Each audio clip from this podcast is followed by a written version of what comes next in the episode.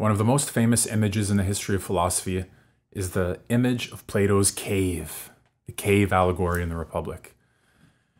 Some of you may have covered this in school or in some other context, but it's very important to get a handle on what is going on in the cave allegories. That's what I want to talk to you about today.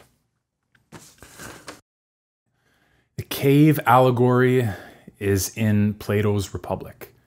The Republic has the subtitle On the Just, and it's a dialogue about justice. What is justice? So you have these various characters trying to get to the bottom of the question what is justice? Each in their own way.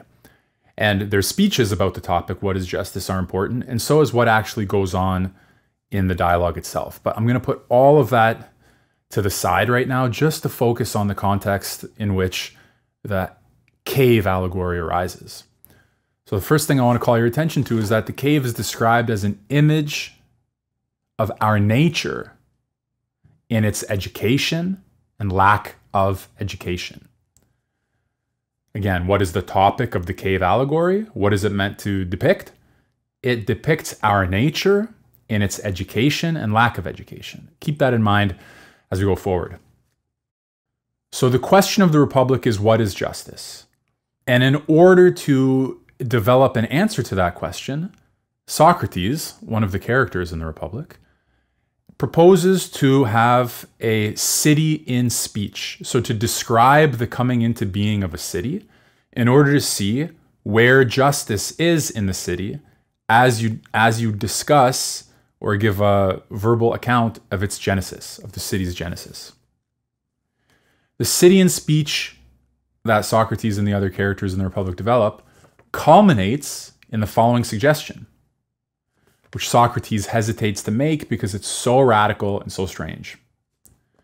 Unless the philosophers rule as kings, or those now called kings and chiefs genuinely and adequately philosophize, and political power and philosophy coincide in the same place, while the many natures now making their way to either political power or philosophy, apart from the other, are by necessity excluded. There is no rest from ills for the cities, nor, I think, from humankind. And nor will the best regime, the one discussed in the Republic, come forth from nature. In other words, unless the kings philosophize and unless philosophers take political power upon themselves, you'll have no rest from ills for the cities or for humankind. The rule of the philosophers is the third wave or third difficulty Socrates must address when discussing the nature of the just city. The other waves or obstacles that he must overcome are the equality of men and women and the community of wives and children. The community of wives and children means that no one has a private spouse or private children. With everyone he happens to meet, Socrates says, He'll hold that he's meeting a brother, a sister, or a father, a mother, or a son, or a daughter, or their descendants and ancestors. In other words, rather than factions always at war with one another, rather than political polarization and a toxic political environment, there will be a sense of family solidarity and unity across the city with everyone sharing equally in pleasures and pains, calling the same things pleasurable and the same things painful. Now, it's unlikely that that's what actually happens in a family, that everybody's pained and pleased about the same things, or that there's quite the sense of unity, but that's besides the point. In discussing the genesis of the just city, in speech, these two waves, the equality of men and women and the common um, community of wives and children, are two important parts of the picture. We set those aside to come to the third wave the most serious and significant challenge for the just city, according to Socrates, the rule of the philosophers. Now, before we can even proceed to understanding the significance of the rule of the philosophers, we must understand who, for Socrates, are the philosophers. In a discussion before the cave allegory in the book, the philosopher is described as someone who loves not opinion, but rather what each thing is in itself. Well, what's the difference between opinion on one hand and what each thing is in itself on the other. In the image of the cave, which we'll get to, opinion is the realm of shadows on the wall. They have some degree of reality and existence. In other words, they're not pure nothingness, but they have a lesser degree of reality than the objects inside the cave casting the shadows, and an even lesser degree of reality when compared to the truly existing reality, that domain of being that the image depicts as objects outside the cave. Opinions, Socrates says, roll around somewhere between non being and being purely and simply. Opinions only half exist, they're between true existence and non existence. They have some degree of reality and existence. They're not pure nothingness, but they have a lesser degree, as I said, than the objects inside the cave. Okay, got that? Knowledge is knowledge of being. The beings that most truly exist in Plato are called the ideas. An idea in Plato is not something in your head, you had a great idea. Or, hey, I have an idea, let's go do something. Rather, idea is the name for the beings that most truly exist. We all have opinions about matters of importance to politics, like justice, but they're just opinions hanging in the balance between being and non being, existence and non existence, like shadows on the wall of the cave. It's only when we can see justice itself, the idea of justice, that being or existence called justice, with that part of ourselves or that part of our souls capable of perceiving such beings, namely our intellect, only when we see being with our intellect can we have knowledge of what justice is. The lover of knowledge is distinct from the lovers of hearing and lovers of sights. Lovers of hearing and lovers of sights, Socrates says, delight in fair sounds and colors and shapes and all that craft makes from such things. But their thought is unable to see and delight in the nature of the beautiful itself. In other words, they may love beautiful music, beautiful pictures, beautiful people, but they can't raise their intellect to the perception of beauty itself. They believe that there are beautiful things, but they don't know anything about beauty itself and might even deny that there is such a thing. In contrast to them, the lover of knowledge believes that there is something beautiful itself and is able to catch sight both of it and of what participates in it. In other words, the lover of knowledge, the philosopher, knows both the pure form or pure idea of the thing. Again, idea not like something that you have in your head, but the most what that thing is in its truest existence, beauty itself, and also everything that it makes beautiful. Likewise, justice itself and everything that it makes just. In other words, justice and all of the just things. That's what the philosopher knows. Now, if philosophers are those who are able to grasp what is always the same in all respects, while those who are not able to do so, but wander among what is many and varies in all ways, are not philosophers. So, which of these two should be the leaders of a city? On one hand, the philosophers who know what is always the same, justice itself, beauty itself, or those people who just see what now happens to be beautiful, what varies and is manifold. Which of these two types of people should be the leader of a city and why? A city has laws. Who is more likely to know which laws are right for the city? And who is more likely to keep watchful guard over the laws? The lover of sights and sounds, who dwells with the many always changing things, or the lover of knowledge, well, let's see. Laws should be, according to Socrates, about the fine, just, and good. and they should be rightly given.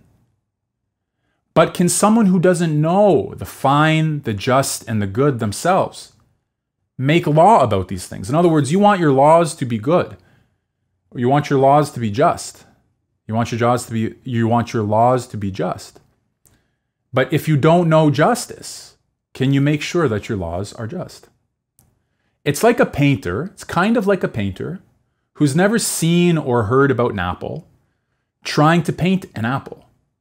The painter does not have an original on the basis of which to make a copy. For the lawmaker, the original, in this sense, is the idea, the idea of justice. But it's the, lo- it's the lover of knowledge who knows the ideas. So it's the lovers of knowledge who are the most suitable lawmakers. In other words, a lawgiver gives law with an eye to the justice of the law. The laws should embody justice in the same way that a pa- painting of an apple should, in some sense, embody or reflect something about an apple.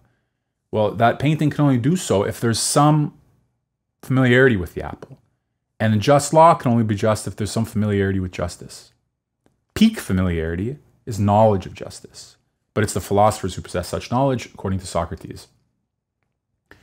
So in book six of the Republic, like chapter six, except it's divided not into chapters, but into what are called books, in book six of the Republic, Socrates discusses the character of the lovers of knowledge, their, let's say, moral character, their makeup, their constitution. So they hate falsehood, they strive for truth, they are moderate with respect to money and bodily desires. They avoid petty speech. They're not afraid of death because they contemplate all time and all being. They learn well and have good memory, and their understanding is endowed with measure and charm. When such men, Socrates asks, are perfected by education and age, wouldn't you turn the city over to them alone? In other words, they just think about what he just said. A philosopher, someone who strives for knowledge of the ideas, for knowledge of the most truly existing reality, being itself, not for those phantoms uh, of being that exists halfway between true existence and non existence. So they hate falsehood. They're not interested in trying to. Uh, they're not interested in trying to deceive you. They're not interested in trying to put up smoke screens. They strive for and love the truth. They're moderate in their money and bodily desires. They're not likely to have a financial scandal or a sex scandal. They avoid petty speech. They don't fear death. They remember well. They're educated. They have measure and charm in their understanding. Socrates gives the image of a ship. Each sailor wants to pilot the ship. Even though, as Socrates says, he has never learned the art of navigation and can't produce his teacher or, or prove there was a time when he was learning it. So everybody wants to be the sailor, but nobody has demonstrated, nobody has the ability to demonstrate that they know how to sail or that they've ever learned how to sail. Nevertheless, everybody wants to be the sailor. They do everything to try to get into the driver's seat. Sometimes, if they fail at persuasion and other people succeed at it, they'll kill those others or throw them off the ship. So, if they can be persuasive to get, uh, if they can be persuasive in taking control of the ship, they will. And if they can't, they'll just resort to violence.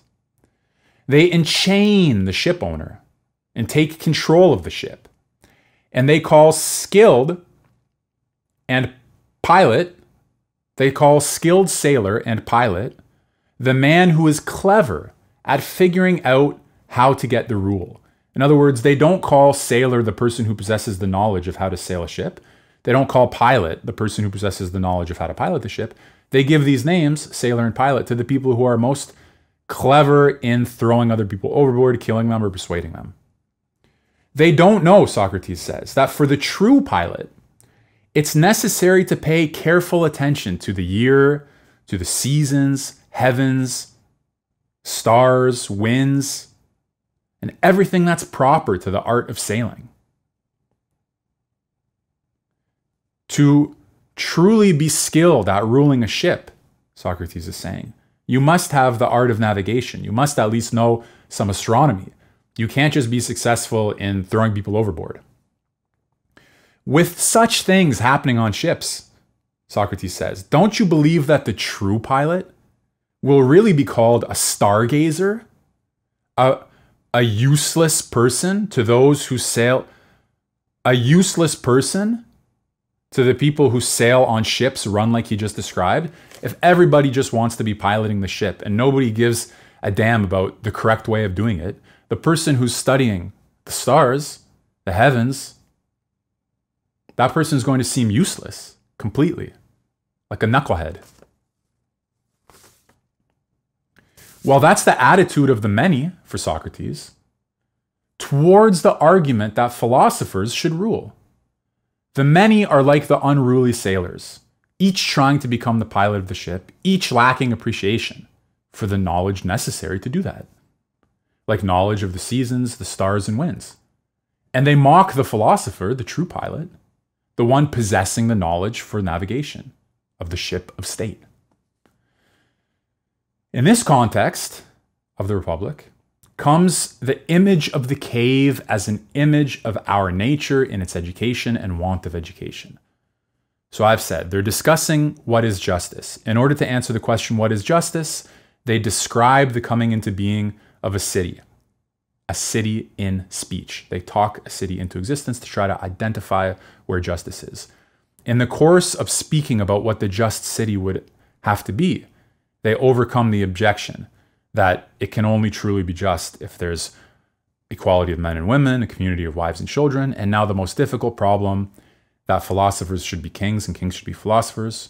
It was necessary to describe what a philosopher is someone who has knowledge of true being, not just of intermediary being, which is between existence and non existence. Something about the character of the philosopher, as we described, remembers well, is moderate in speech, and so on. And now we have the image of the cave. In the cave, imagine a cave. Prisoners are chained. They can't move. They can't turn around. They can't see other people or themselves. In other words, there's no self knowledge and there's no knowledge of anybody else, true knowledge of anybody else. They can only see the shadows of themselves and others. And shadows of artifacts on procession along the wall in front of a fire. So, behind the prisoners in the cave, a fire is burning, and there's a procession in front of that fire of objects and other artifacts casting the shadows on the wall. Well, they don't see that fire, they don't see those objects, they only see the shadows. And if they discuss the shadows, they don't discuss them as shadows, but as real. They don't know they're shadows. Such men, Socrates says, would hold that the truth is nothing other than the shadows of artificial things. Now, someone is released and compelled to stand up, to turn and walk toward the light. He's in pain, dazzled, and at a loss when someone tells him that the things he now sees are more real than the shadows he saw before if he's compelled to look at the light, at the fire burning behind him. His eyes would hurt, and he would flee and turn toward the familiar shadows he's used to distinguishing. And if he were dragged right out of the cave, he would be unable to see anything of the things he now takes to be true. His eyes would have to adjust to the shadows outside, the shadows on the ground then to the reflections of things in water, like the reflection of a tree in a lake, and then to things, not just to their reflections, to the stars and to the moon at night, and eventually to the sun itself, getting to know the seasons, like the true pilot in the image of the ship. So again, first he's chained at the bottom of the cave, seeing only the shadows of objects that are cast in front of a fire it turned around to see the fire, he'll flee back to his shadows. But if you manage to drag him all the way out of the cave, his eyes will have to adjust first to the shadows, then to the reflections, then to the objects like trees, then at night to the moon and to the stars, and only finally to the sun. And in this state, he would consider himself happy. And he would pity the prisoners in the cave. He would no longer want the honors associated with knowledge of the shadows. If he had to go back into the cave, he would be the object of laughter. Because his eyes would not have adjusted yet to the darkness, and he would be talking nonsense from the perspective of the prisoners. Wouldn't it be said of him, Socrates asks, that he went up and came back with his eyes corrupted? And that it's not even worth trying to go up? And if they were somehow able to get their hands on and kill the man who attempts to release and lead up, wouldn't they kill him? Socrates says the shadows are like our regular sight. So, this is now a bit of an explanation that Socrates himself gives in the context of this discussion. Such a rich image that can be understood in so many ways. But one of the ways that he explains it is that the shadows in, in the cave are like our regular sight. You see me now, look around the room.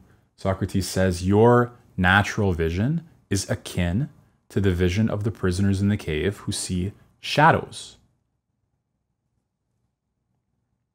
The light of the fire, he says, is like the sun's power. It makes things visible for us, just like our artificial light does in this room and in your rooms. And the sun outside of the cave is the idea of the good. Remember, the truly existing outside of ourselves, truly existing highest embodiment, or rather the thing itself, the good, the highest source of intellectual light, and the source of existence for the most existent beings.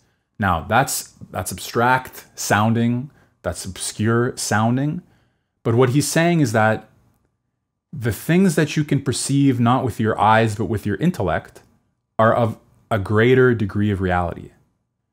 And just like the artificial light in your room or the sunlight in the sky makes visible for you those things that you see with your eyes, so does the idea of the good make visible for your intellect those things that it perceives. So imagine that the intellect is the eye, the object of intellection is the things that you see with that eye, and the idea of the good is that which casts the light that allows the mind to perceive the intellectual objects.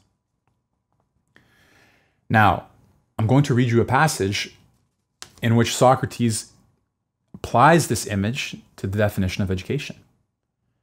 Education, he says, is not what the professions of certain men assert it to be. Education is not what it's commonly said to be. They presumably assert that they put into the soul, or you know, into that, into our intellect, put into the soul knowledge that isn't in it, as though they were putting sight into blind eyes.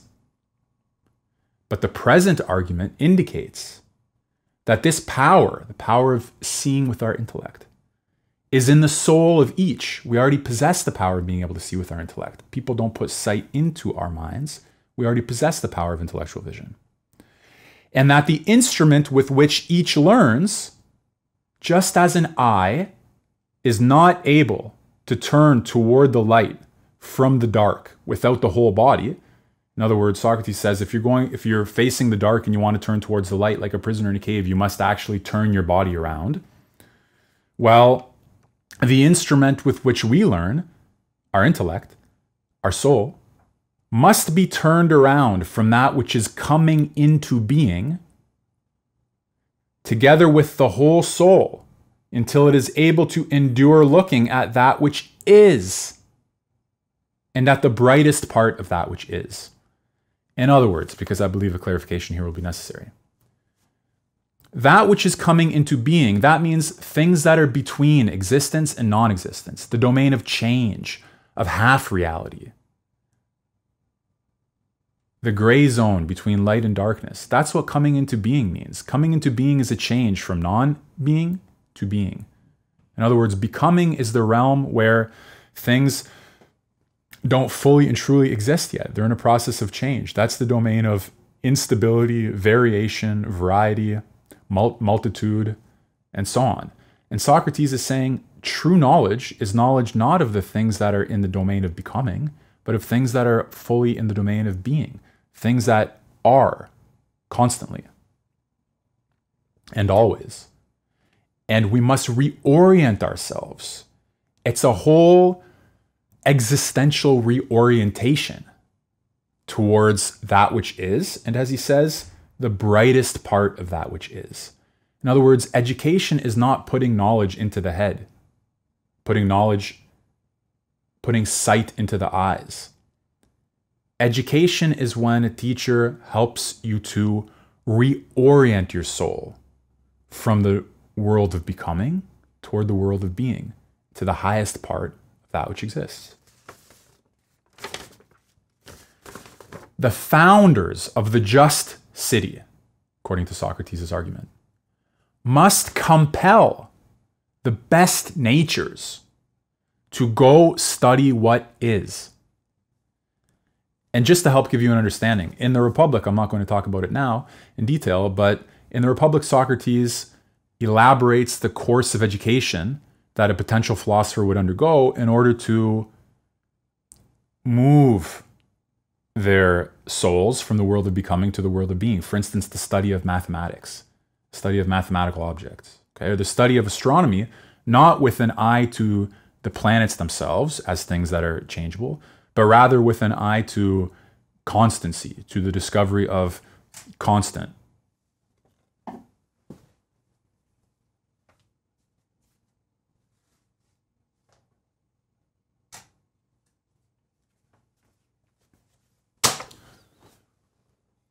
with an eye to the discovery of constant patterns, of, ge- of geometrical patterns, and so on. That type of education habituates us, habituates our souls and our intellects to constant, constancy.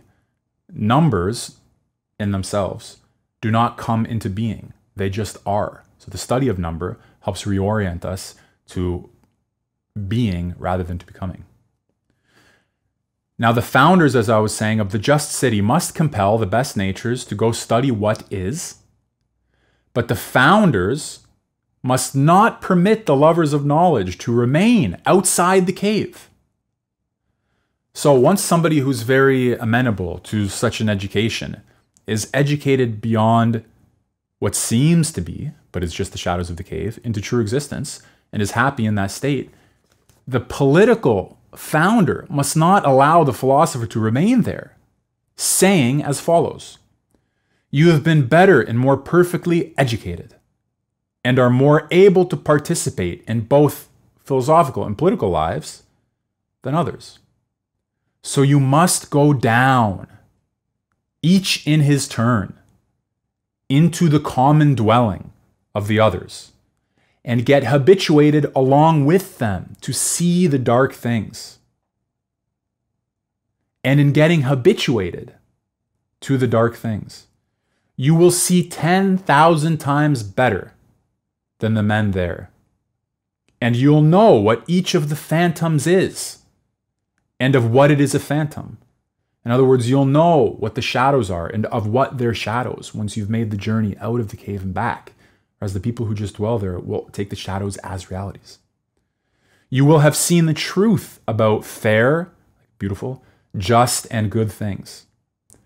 And thus, the city will be governed by us in the city of speech. That means by the legislators and the founders, and by you, the philosophers who returned to the cave first to undergo this philosophical existential transformation and then return to the dwelling of common men. The city will be governed by us and by you in a state of waking, not in a dream, as the many cities nowadays are governed by men who fight over shadows with one another and form factions for the sake of ruling as though it were some great good.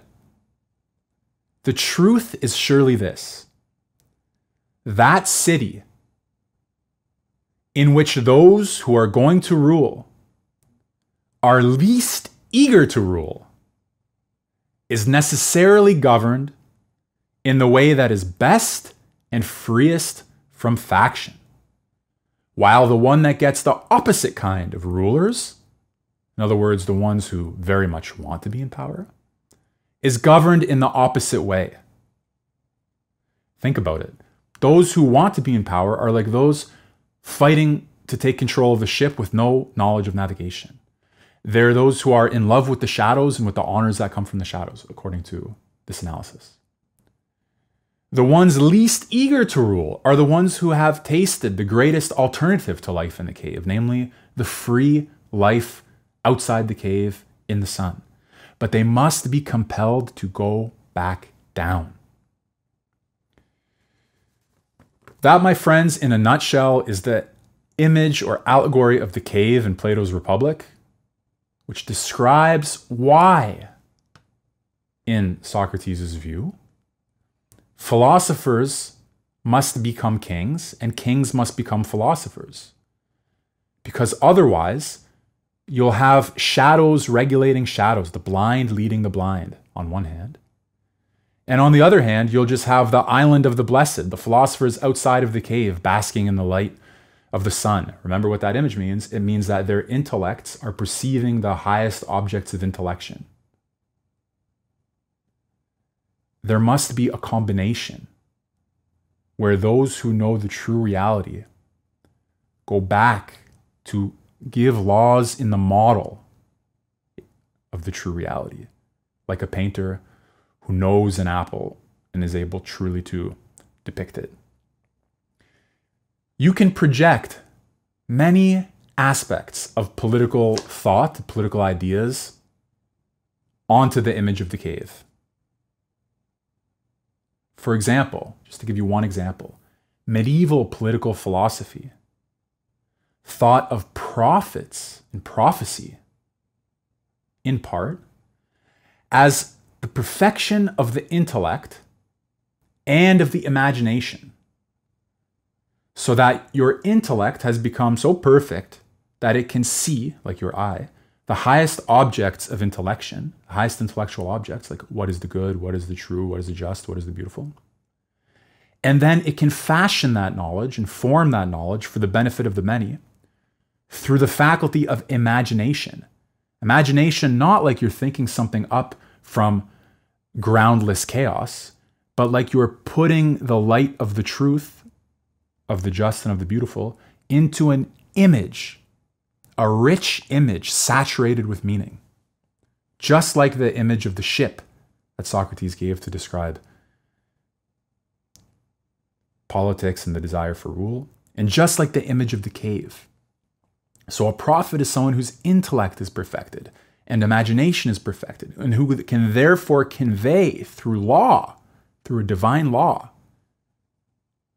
in the image of law, the actual truth of reality and existence, the idea of the good, the idea of just, the idea of the beautiful. Medieval political scientists interpreted the philosopher king, who in Plato's presentation is a future possibility as the prophet philosopher, the bringer of a divine code, a past reality. This image is so rich and this text is so masterful that we haven't even begun to scratch the surface of the surface. But I hope that you can see from this presentation at least a little bit about this image, the image of the cave or the allegory of the cave in Plato's Republic. If you're not familiar with it, welcome to this beautiful world. And if you are familiar with it, I hope that these comments have illuminated or elucidated some aspects of, of that account that you may not have known before. Thank you very much for watching. If you like these videos, subscribe, share them, Leave your comments below. Thanks for watching.